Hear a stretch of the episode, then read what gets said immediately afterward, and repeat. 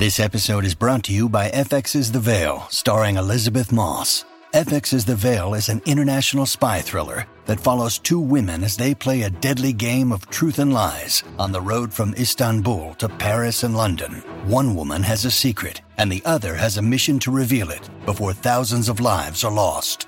FX's The Veil, now streaming, only on Hulu. Need mealtime inspiration, it's worth shopping Kroger, where you'll find over 30,000 mouthwatering choices that excite your inner foodie. And no matter what tasty choice you make, you'll enjoy our everyday low prices, plus extra ways to save, like digital coupons worth over $600 each week. You can also save up to $1 off per gallon at the pump with fuel points. More savings and more inspiring flavors make shopping Kroger worth it every time. Kroger, fresh for everyone. Fuel restrictions apply.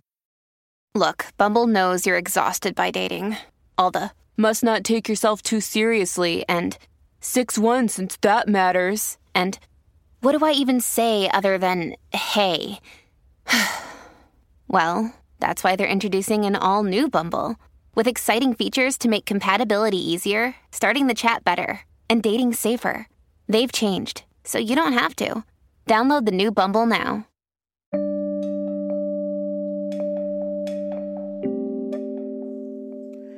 Welcome to the Celebrity Tea Lounge.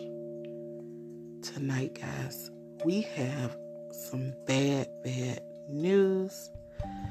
Denzel Smith took to Instagram to let everyone know that his brother, B. Smith, has passed away at age 28. It says the singer's brother took to Instagram to reveal the tragic news. In an emotional video, Smith noted that Smith born Brandon Smith died Thursday morning, November the 17th, from respiratory failure after a long battle with pulmonary fibrosis. He added that while the singer was in the ICU, fans brought him many smiles by creating social media challenges for his latest single, Twerkaholic Part 2. Um, you know, B. Smith was one of my favorite, favorite singers. Um, you know, it's one of, you know, you know, I was wondering where were, you know, where he was because um, it had been a while since I had, you know, seen anything from him. Um, you know, that just goes to say you never know what someone's going through. Um, you know, you never really, you know, think to just say, okay, you know, let me check and see what's happening with him.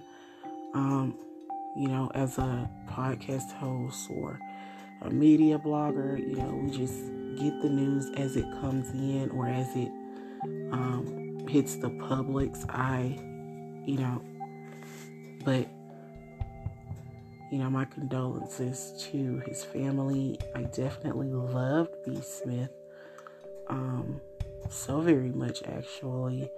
Um, I used to listen to his music all the time. Um, he was a very awesome singer.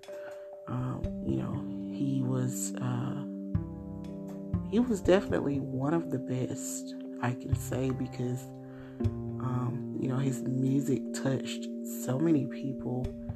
Um, you know, he was one of the trendy guys. You know, he he was a trendsetter. You know, he started trends, and you know, so many people followed.